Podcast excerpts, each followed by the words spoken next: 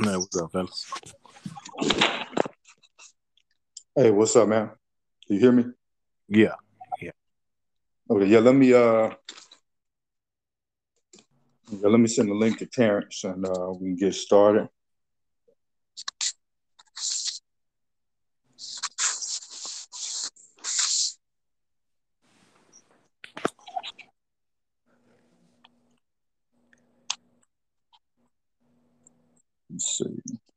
Can you hear me? Yeah. Okay, let me see.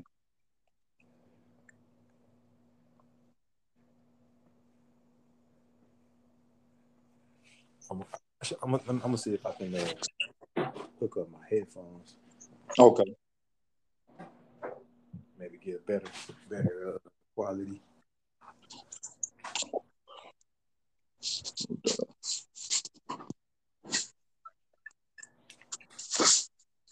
Well, let me uh send you like a new link because uh I think because uh, that one's like linked to the.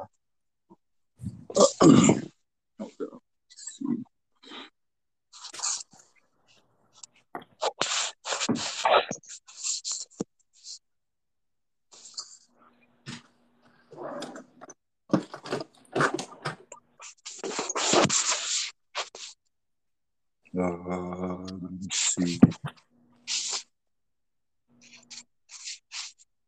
Yeah, this one work.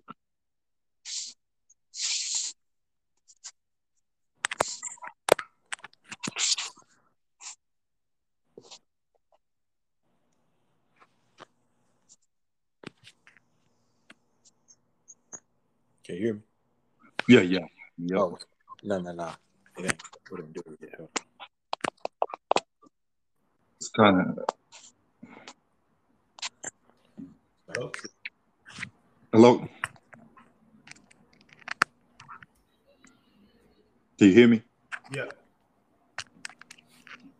Okay, yeah, we can we can hear you. Uh, Brian, are you still on? Yeah, I'm trying to trying to see if I can get the headphones to work. Oh, okay. They're, they're, they're not. Uh, they're not. They're not connecting. But it's cool. I just uh, I just rock rock the way that they are. Oh yeah, like a, uh, a few of the topics we're gonna talk about, like uh, what what is it like working with like an overachiever, somebody that you know kind of seems like far beyond your level or whatever. Like uh, how you not get discouraged, and then we're gonna go into like you know what it, what what our backgrounds was like, you know, like uh, growing up, you know, being black, and you know, like our the black community ain't really uh, pushing programming too much. So how do we all grow up? How do we end up getting into this field? You know, that kind of thing. Yeah, yeah. And, uh, did you did you have any uh, topics? Who me? Yeah, yeah. You could think of. Ah, shit. You know how we do. Yeah, we we just just we just freestyle. start, yeah, we just freestyle, just start talking like we do when we on the phone. Exactly.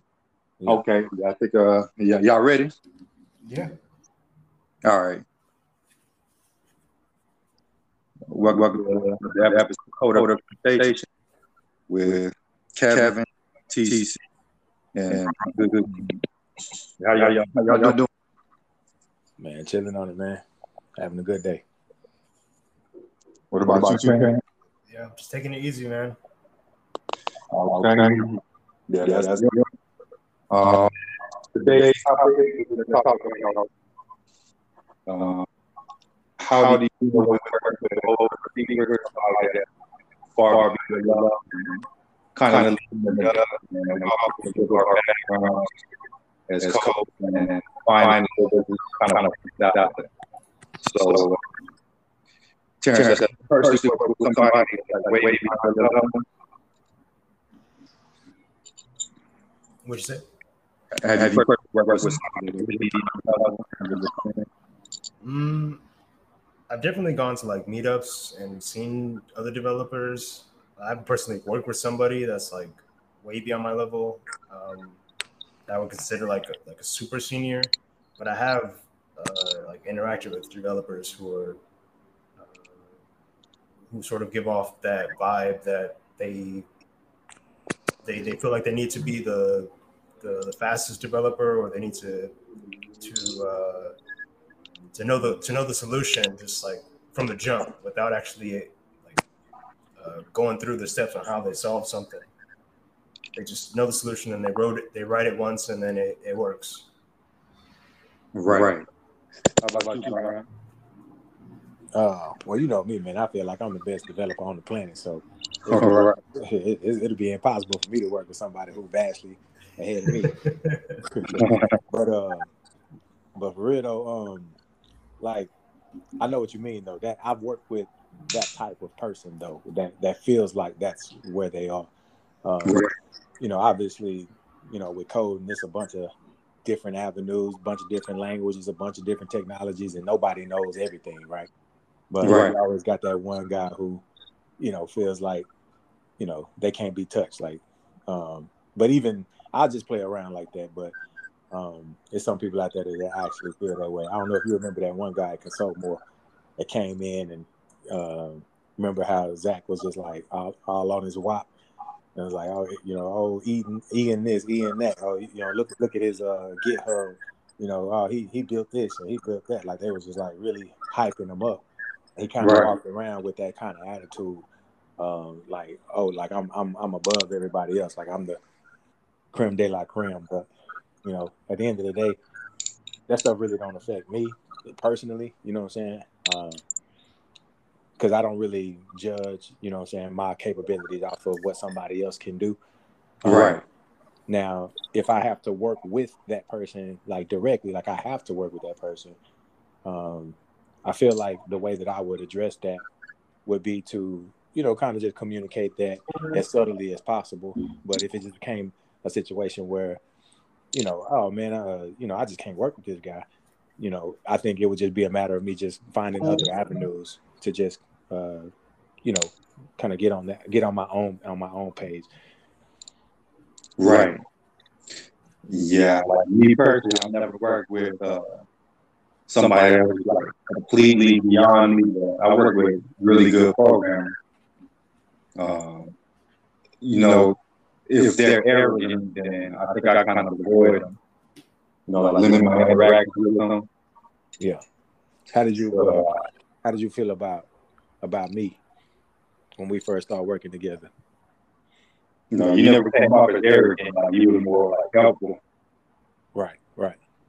Did you so, did you feel did you feel like I was you know somebody that you could learn from like like that that my skill set was valuable to uh to pair with and work with? Yeah, definitely.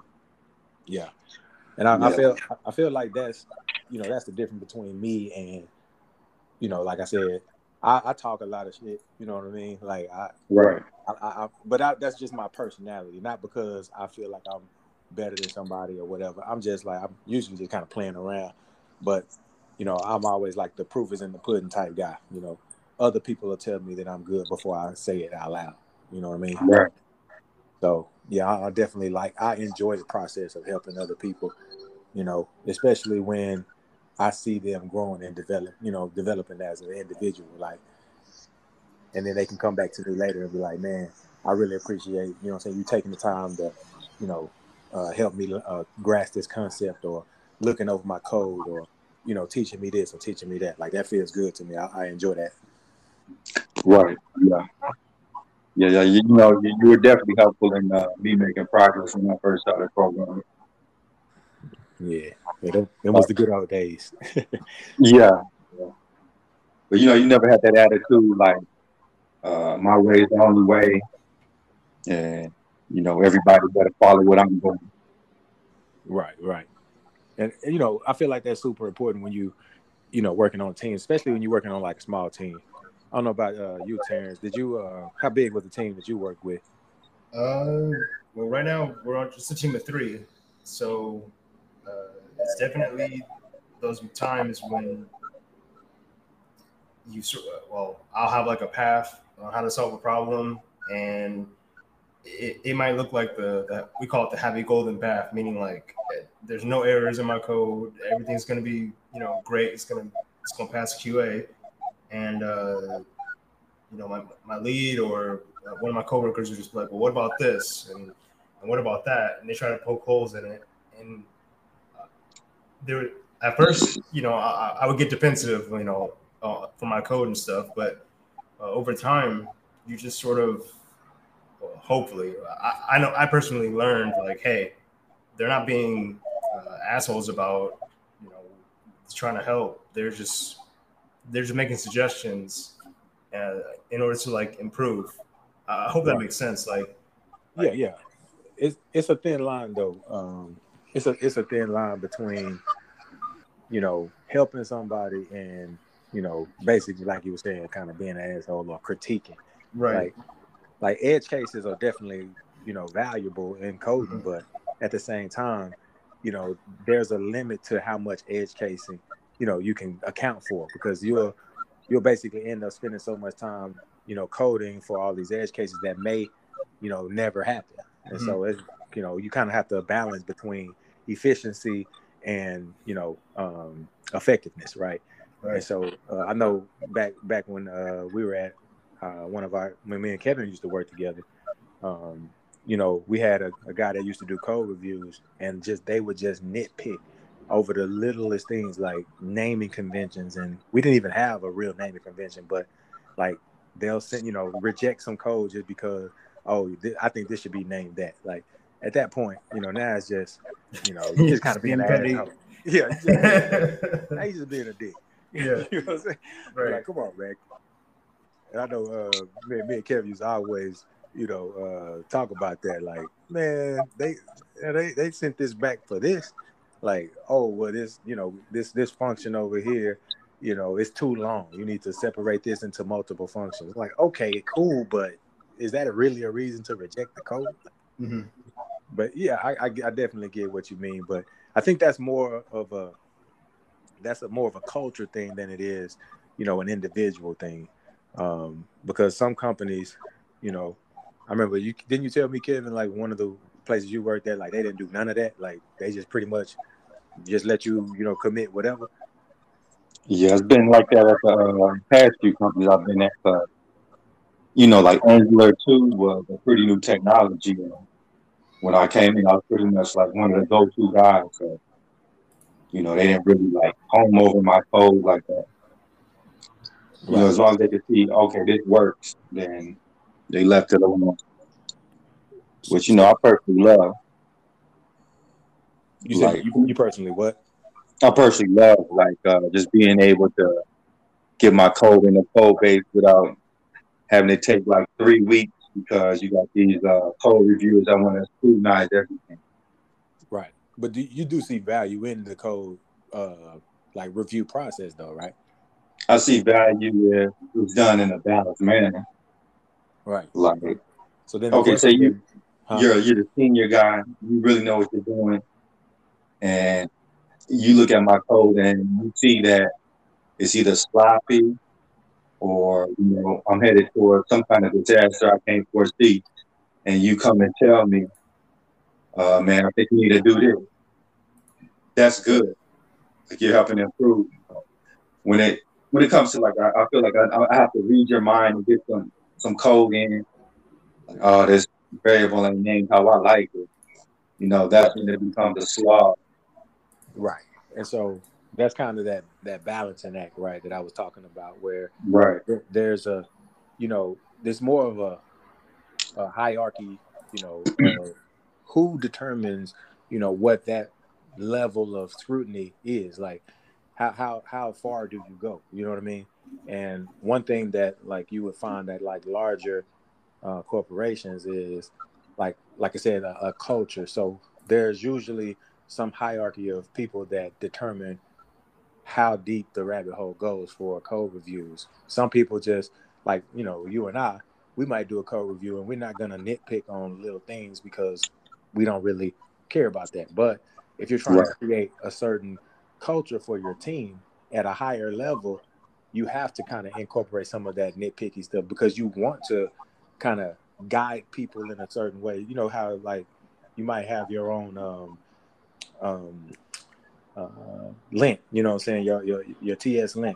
where right. the, the way you you know you incorporate code, you know, you want everybody to kind of follow the same paradigm, and so you kind of have to nitpick little stuff because you want everybody to kind of write code the same, and that takes you know that takes time, especially when you have a new a newcomer, somebody just joined the team, where they don't know anything about the code culture, and so that's one of the valuable parts of the uh, code review process is being able to kind of guide people into the lane that you want your company or your code base to kind of adopt. Right. Yeah, like like you said, it's uh, all about the balance. Like you don't want to uh, completely slow down the coding process because you know you're just super nitpicky. Like you said, you could use things like Linten to keep syntax and all of that on the same level. Right. So it's, it's one question that uh, kind of just popped up in my head when we were talking about naming conventions and things. Um, everybody kind of seems to have their own way of doing that. I know you can probably line up 15 different coders and you know give them a certain variable to name, and they'll probably all name it something different. Um, so what, what, what kind of like how do you reason about naming something? Like, um, do you do you are you a fan of abbrevi- abbreviating? Um, you know, like that type of stuff. Like, what what kind of how, how do you do that? Uh, you know, when I look at it, I try to make sure something that when I revisit the code, okay, I know what this is. But you also want to be somewhat churched. Like you don't want super long variable name. So when I abbreviate, it has to be something that I can easily understand later. That you can easily understand, or that anybody can easily understand. I mean, I you know personally, we all think that what we're doing, everybody else can easily understand. you know what I mean? Exactly. That that's kind of that's the reason I asked that is because that's kind of the the the reason that people have to kind of be quote unquote nitpicky is because it's more or less like the benefit of the whole. Like I'm pretty sure Terrence, you know, a lot of the code that you write doesn't have to necessarily get, you know, um, coded by somebody else as well in tandem. Like usually, like what you code is what you code, and then somebody else is coding a totally different, you know, piece, right? Yeah, yeah, yep.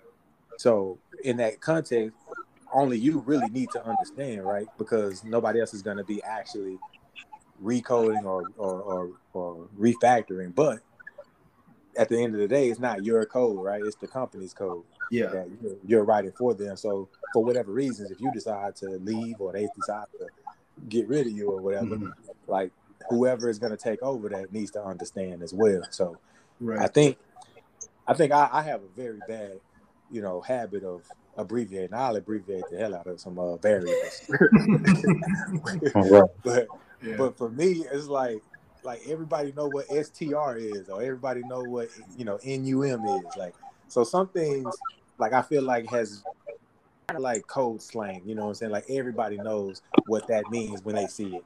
Mm-hmm. But then you have to also think about you know um, in object oriented programming, everything is everything represents something. You know that's an actual like tangible thing. So regardless of whether that's you know um, a user or you know an address or a wheel or you know whatever whatever that object actually represents i feel like it's important to name it something close to or similar to that as specific as possible without you know kind of convoluting the uh, actual underlying meaning right. Yeah. So like Terrence, when you when you name your variables what is your approach? Um try not to be too like long or verbose, like one or two words. Um, like for example, if it's like a, if I'm doing an Ajax call to an API, right, and I'm and I'm I want to get a response back, right, I'll usually just say like response and the type of object I'm looking for, like response error, response subscriptions list, or something that says like you know, hey, this is the response from an API call. This is the type of uh, item, like I'm getting a list or I'm getting an object. So if it's a object, it'll be like response, like subscription object. And I know like I'm only getting one thing. I'm right. I'm not getting a list like like kind of kind of like what Brian was saying, like str for string. So I'll put like obj for object or like arr for array. Like um, I try to make it as readable to other people as possible. Uh, you know, if they don't if they don't understand like str or arr, then we, we got a problem. Something's wrong. why? Right, how do you, how why are you looking at this code? Right, how, exactly. How did, you, how did you get here? You know? Exactly. Uh, and then, you know, like I, I, try to leave comments, you know, in, in the in the code more so for other people or even myself, right? Because I'll write something six months ago and I can come back and be like, wait, what the heck? How does this work? And then I have to to reread things in order to to understand it again. So yeah, like what what are y'all opinions on comments? Because some people have the opinion that code base shouldn't have any comments. Like your your code needs to be so legible and so understandable. No comments are needed. Yeah, it's called uh, it's called self-documenting code. Like basically, I was just I was just about to say when you, when you first mentioned the comments, I was like, oh, you just said a cuss word. oh dang. Well, but, uh, but you know, it's almost like that's the only thing worse than uh, comments is testing. but um, yeah, man, I, I don't know, man. I'm one of those people that I feel like comments definitely have a place. You know, I don't think that they're the bane of coding existence, but at the right. same time, I'm a big advocate for self-documenting code. Like at the point that you have to leave a comment to tell somebody what that does, then there's something that might need a little bit of refactoring to make it more clear. So, for example, um, we talk about, um, let's say, naming variables, but also naming functions, right? Mm-hmm. Like, so if you know, if you just call this this uh, function API call, that's not really, you know, what I'm saying, saying anything about. Now you have to comment and say what kind of API call it is, versus saying something like, you know, um, get user, you know, what I'm saying mm-hmm. request. Like, okay, I don't have to document that because it's obvious what I'm doing, right? Mm-hmm. And so, I feel like that also plays a part when you're looking at a function being too long, right? So I don't know what what everybody else thought process is, but I feel like at the point that a function gets beyond like maybe ten lines or so, then it's probably a good idea to kind of abstract some of that functionality out until it's function. And I think that when you start getting into that type of practice, it's a lot less likely that you need comments because every, you know, function has functions in it. And then those functions are named properly to kind of document itself. Yeah, like I believe, like you say, like common think the the worst thing ever, but you have to use them sparingly. Yeah, yeah. How how, how much do you would you say you comment in your code, uh, Tony? I'm afraid to say. I feel like I'm on the on the, the, the blacklist. Um, no, like um, it's not like too verbose, right? I'm not I'm not writing like like markdown files to comment every little function or stuff like that. Right. But for example, um, uh, like this recent project that I that I had, uh, I was the only developer on it. Well, let me not let me not say that. There were, we had a front end dev. He coded out the front end, and then I, I hooked up all of the the, the back end API calls. Yeah. So for about two years, I was the only one working on it, and recently it just got sunsetted. Thank God, because it was it was a monolith at, after a certain point. But like, um, I had to leave myself comments uh, because the we had files that were so long, like I'm talking like twenty thousand lines of code. Oh, wow. That that uh, whenever we needed to like bug, do a bug fix or we needed to um, update something or add a feature, it wasn't like yeah sure let me just go in there. It was like okay how is this monolith gonna change? Yeah. Uh, to when I when I make this one change, how is it going to affect the rest of the, the code, the code base? So um, I do feel like comments are are good in cases where like there's a lot of lines for functions, but yeah. uh, if you're working on a team and it, and the project doesn't get too large, I think comments aren't that necessary. Like you said, the function should be self-explaining self-explanatory and the variable name should be self-explanatory. Right. Right. Yeah. For me, where comics came in really helpful was like the business requirements was really complicated. Like, say for example, I lead the project. Uh, nobody else is really gonna know, you know, everything the code is supposed to do because the, the business requirements are so complicated.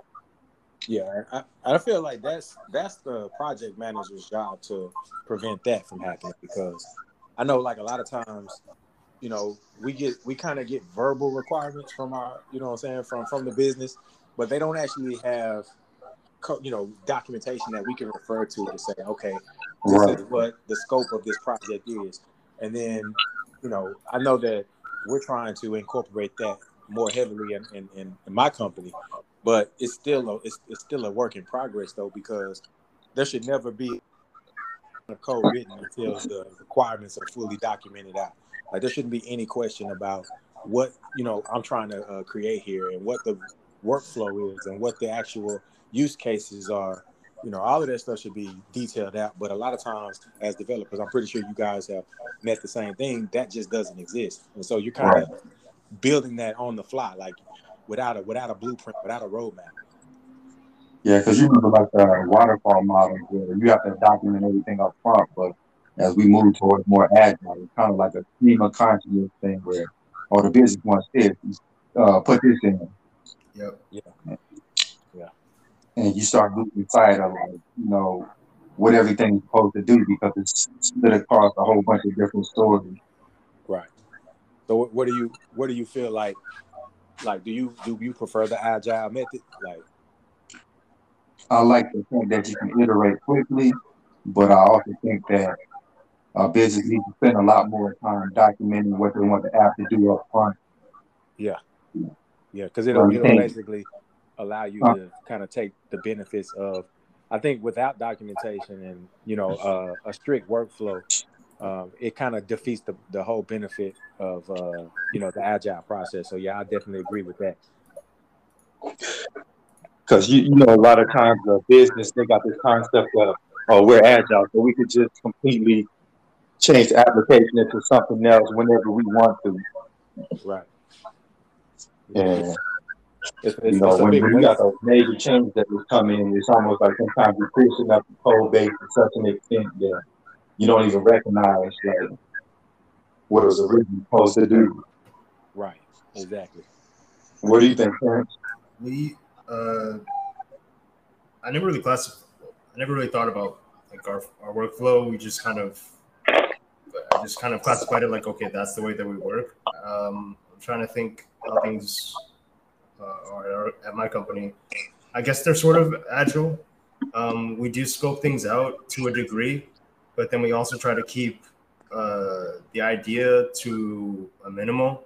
Like we don't want to invest so much time into this idea that when we put it out there, either a it doesn't get used by our customers, or b it gets sort of rejected.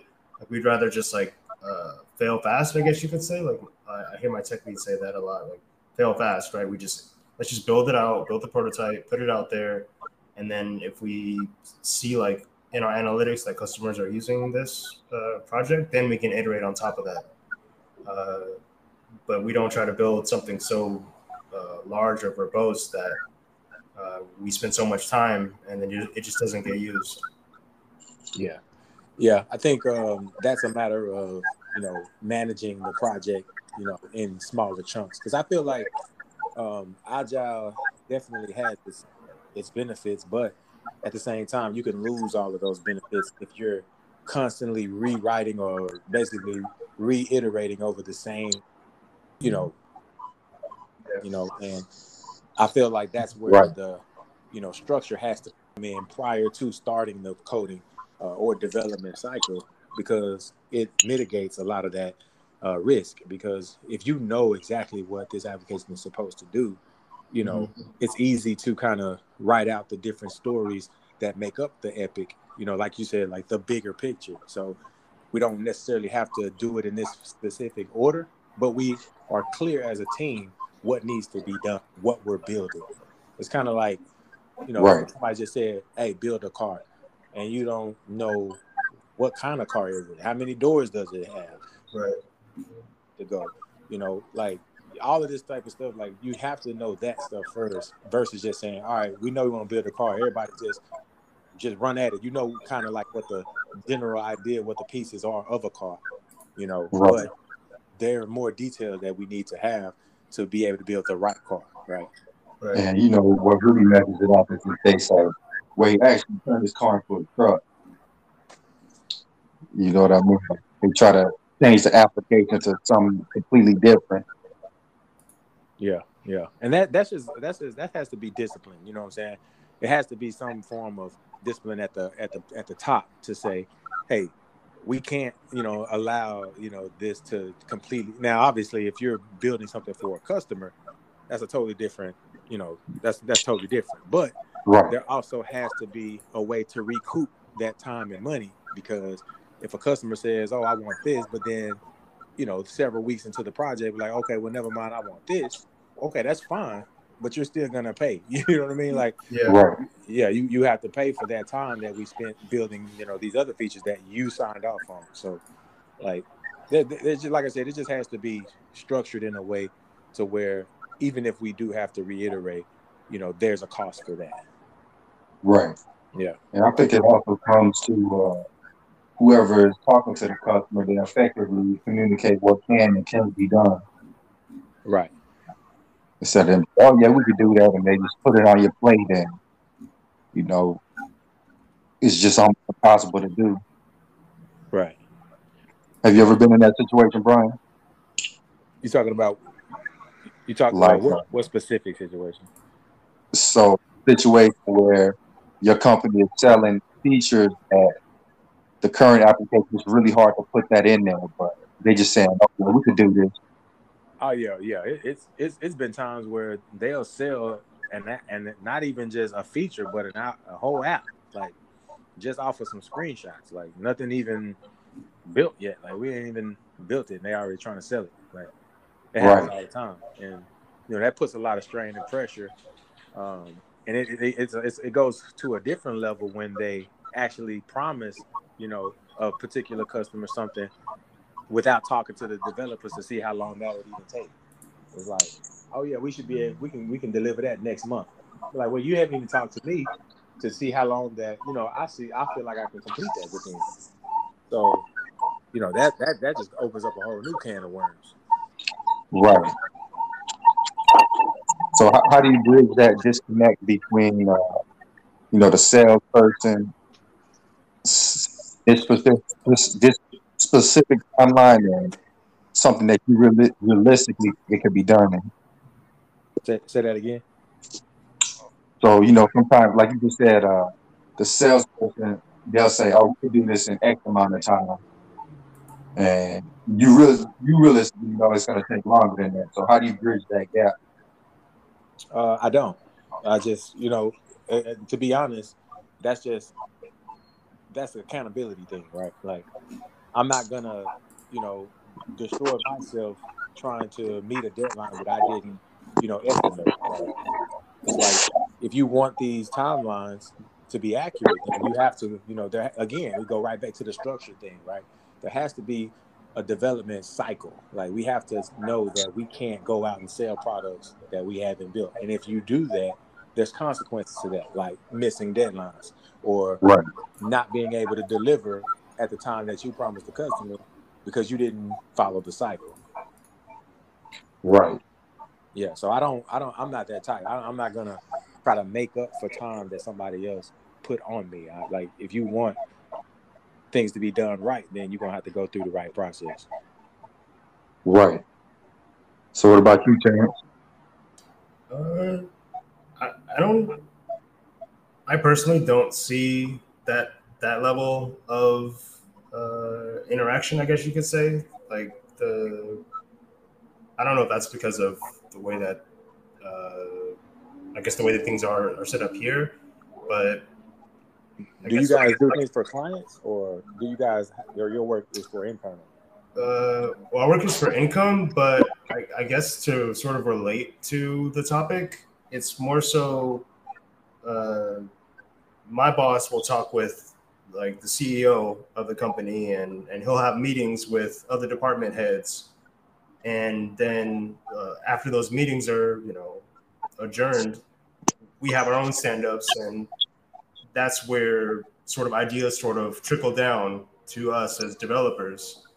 We're like, hey, we have an idea for the our product page, or we have an idea for the account page that that could be cool. Let's work on on this. So, uh, and I'm sure like there's definitely been ideas that get rejected just from the jump versus, hey, this would be a cool idea, and then we just start deving it out without any sort of direction, and then you know a week later it gets changed up. So um, I guess I'm I'm I'm grateful that I don't have to deal with those type of situations. Lot of back and forth, but I know for sure like going into a different company, things might be different. Yeah, um, I, I, think it depends on if your product is custom, customer facing or internal. Mm-hmm. Like if your product, like if you're a software development company where yes. what what you do is build products for other people, mm-hmm. then that's when these type of things, you know, uh, come into play because, um, or if you're a company that sells a product, you know, that has that you sell to other people. So, for example, you know, we have like an asset management app, and we're selling that asset management uh, application or suite of tools to a company. And when the marketing team goes and tries to sell this these tools to a company, that company might say, "Oh well, we would go with this, but we need this particular solution, and yours your your apps don't do this." Right. And so, in turn, to try to secure that client, you know, our marketing team be like, "Oh, well, I'm sure we can get that added in." you know, or right. oh, we we can we can develop something like that, no problem. Mm-hmm. You know what I'm saying? Without even consulting with anybody from the development team to see whether not only whether that's even feasible, but number two, how long would that actually take to incorporate? So if you're internal and you don't really face the customers, then yeah, you would you wouldn't actually ever have a scenario like that because everything is based off of what the business needs, not necessarily what a customer needs. Right. Yeah. Mm-hmm. Right. So to pivot to a different subject, I kind of wanted to get into all of our backgrounds, like how did we grow up and how do we get into programming? We're kind of in a, a unique position where we're all African American. I'm actually uh, mixed, half black, half Korean, but both of y'all are full, uh, fully black, right? Yeah. Yep. Right. So y'all know that growing up, there wasn't really like any black programmers on TV or not really any black programmers that I knew. Did y'all know any personally?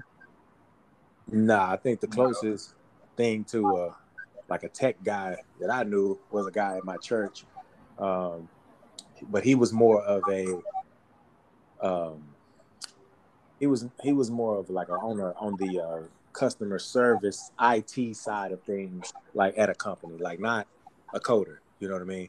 So, right. But that's as close to a tech guy that I that I was able to witness growing up. So everything as far as you know me becoming a coder and things like that kind of stem from my love of technology and computers like um and then also the fact that I was an artist as well so um, coding uh, just kind of came up to me just from my interest levels of the field in, in general. I didn't know I wanted to be a coder. I just knew I love computers and I knew that I love art. And then the dot com, you know, boom kind of happened right at in my childhood. So the internet was getting big, you know, so websites were a thing. I don't know if you remember like Black Planet places yeah. like that that allowed you to customize your uh your little page and all of that like that was all like trending and real real real popular right and so right.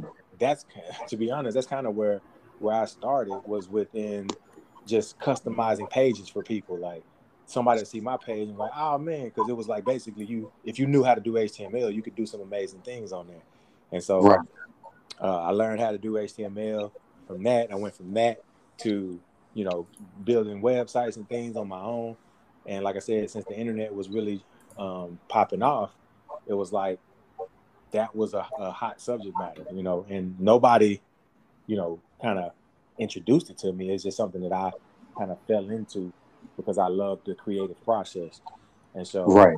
the rest is pretty much history, man. It just kind of kind of grew from that. And then I was a gamer too, so I was just I'm just I was just really into, like I said, technology, um, the internet, gaming, you know. So programming was just kind of a, a love child of you know all of those things.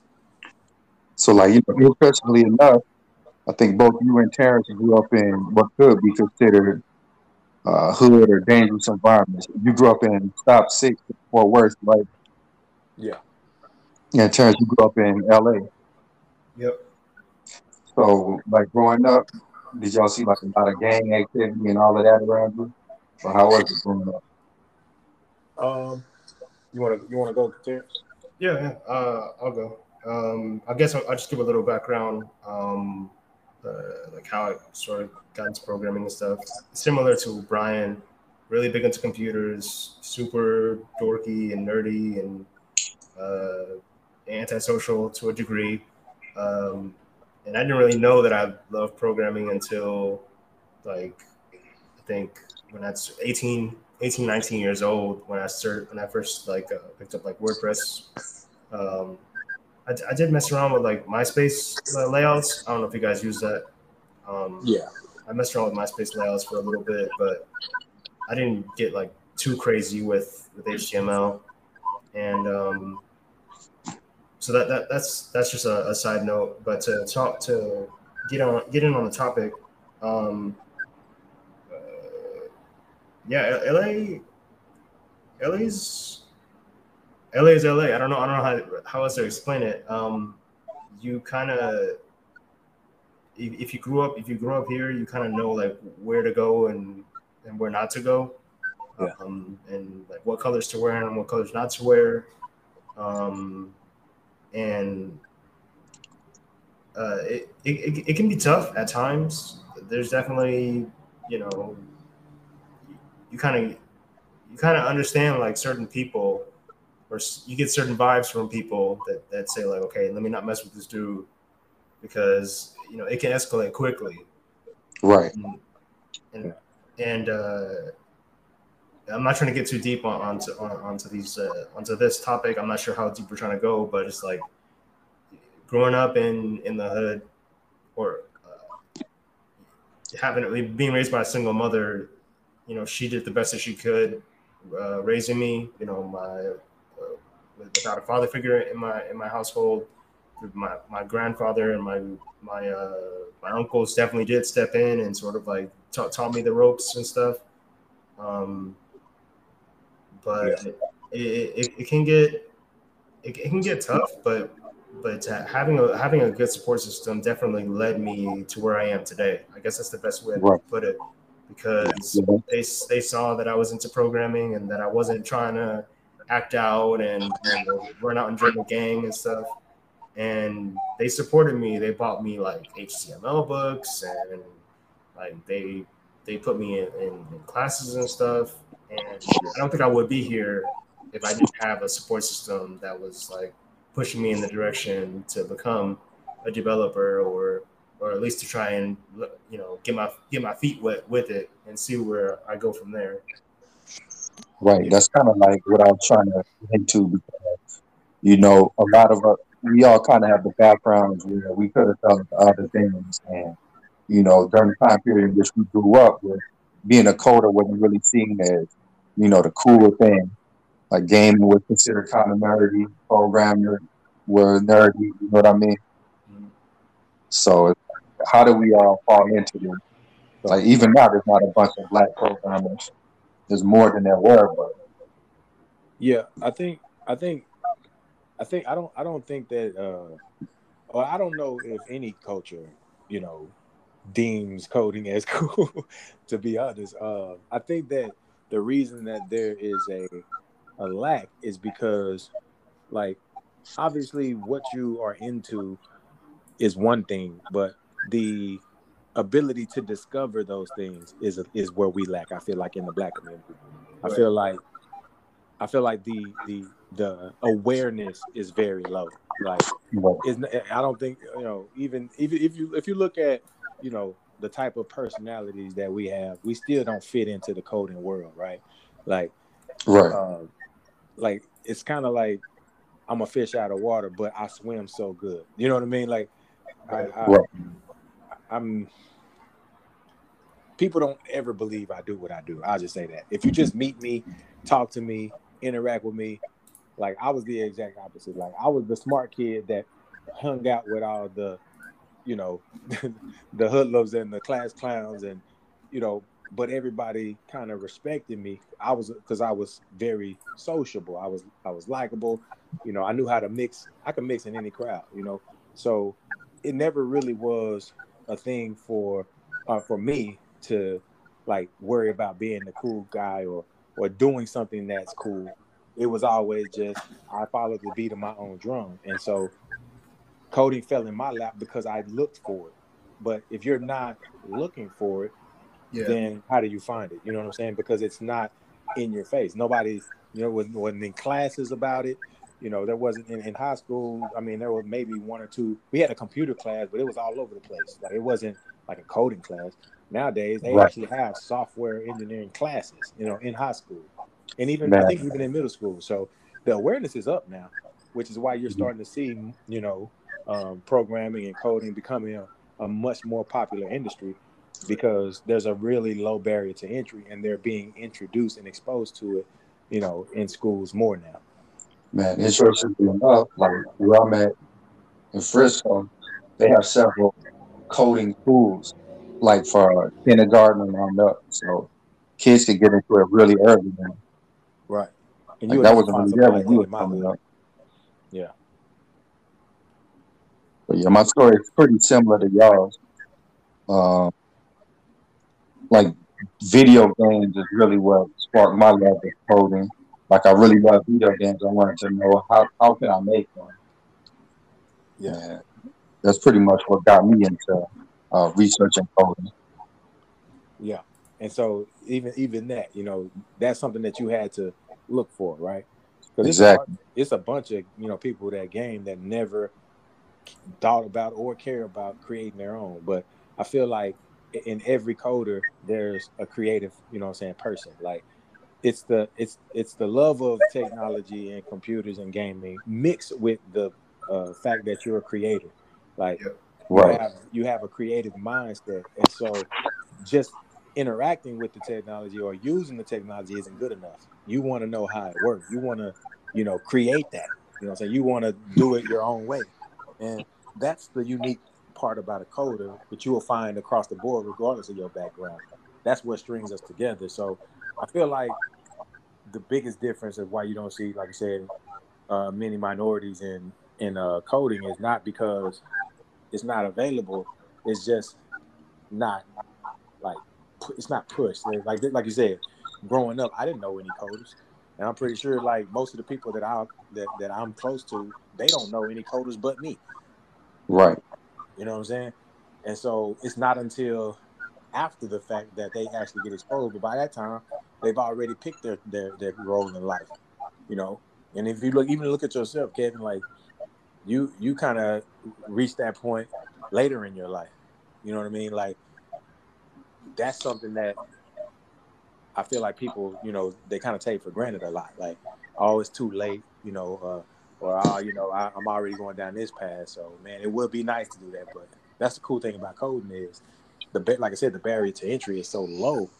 Like anybody can literally do it. Like if you take the time to, you know. Right.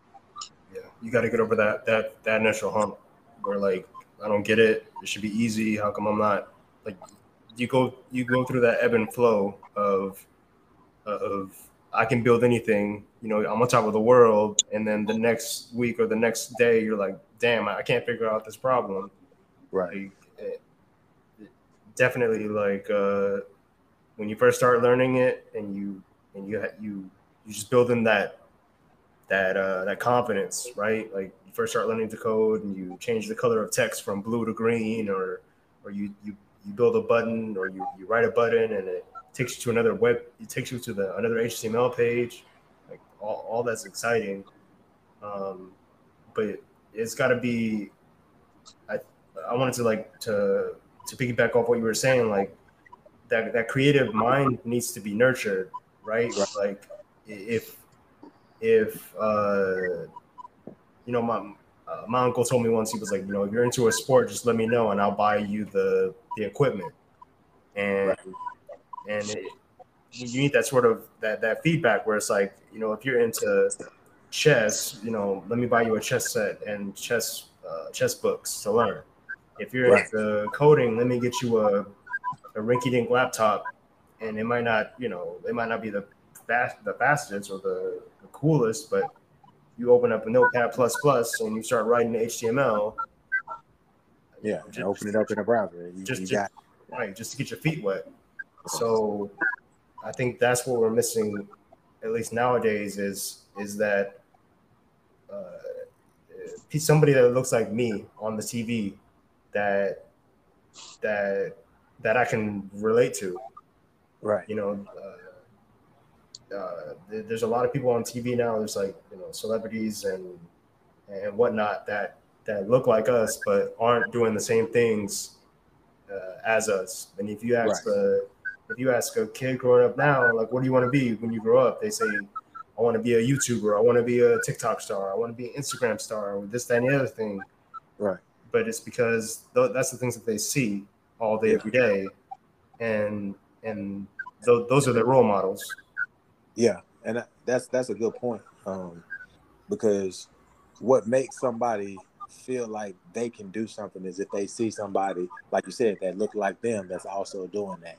Yeah. And it's like, man, if you can do it, you know, you look like me, then I can do it. Or, oh, if you can do it and you're from the same area that I'm from, mm-hmm. then you know, because if I see somebody doing something, it's kind of like think about like a like a like you're, you're trying to get into fitness, and you see a guy that's already jacked, like, like, well, I mean, I can't get like that. You know what I mean? Like, but right. if you see somebody that look like you doing it, like, and you see their journey, it's like, oh, well, they that's that's more accessible to me now because I I can see it. Like I, I I'm motivated by the fact that you look just like me, and I can do it too.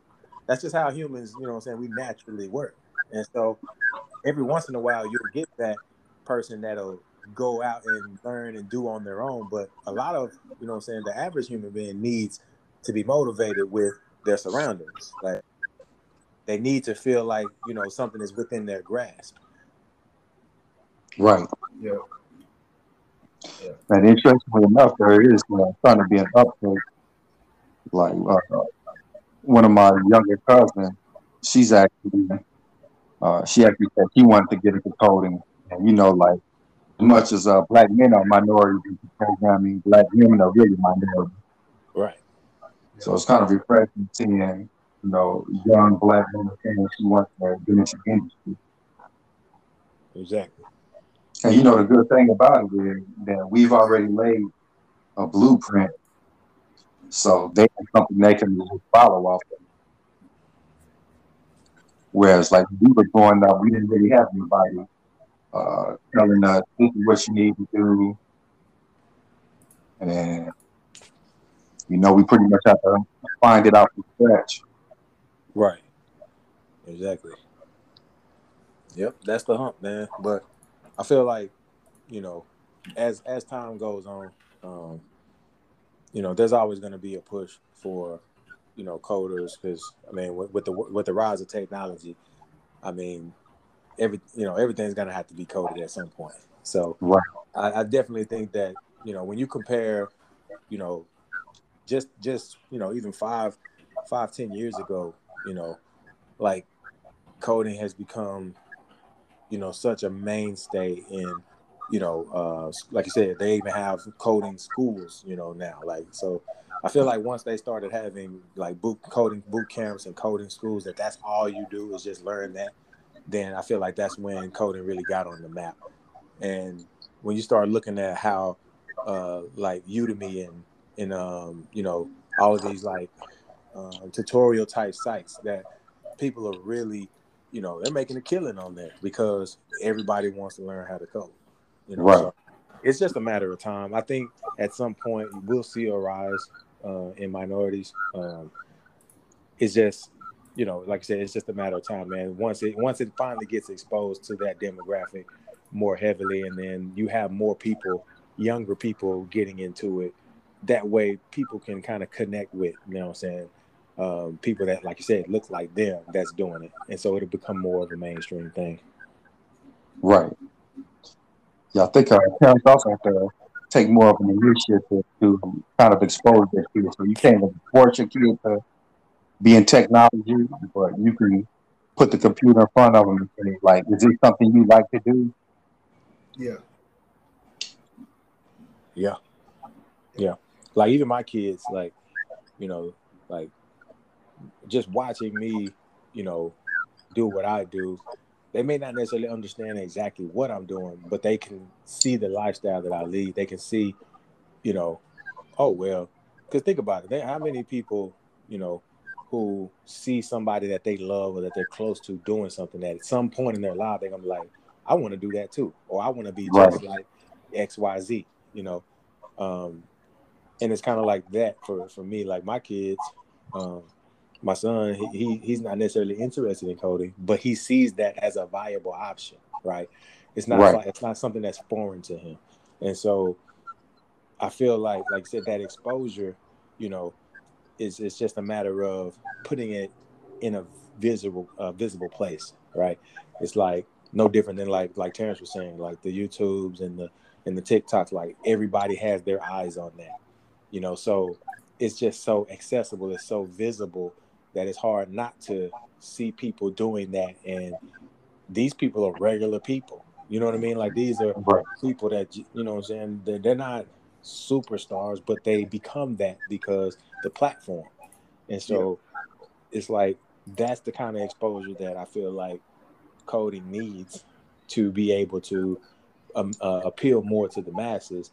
It just needs exposure, you know what I'm saying? Something that everybody can see. So I feel like, like I said, social media has has come a long way to help help the industry uh, move forward and things like that. So Yeah, I kind of feel like that's why this podcast is important because you know a young black kid he can actually hear guys who are in the industry, you know, are doing it at a high level, and he can say, okay, I can do it too. Maybe I can reach out to them and uh, get a game plan. Yeah, yeah, that'd be cool.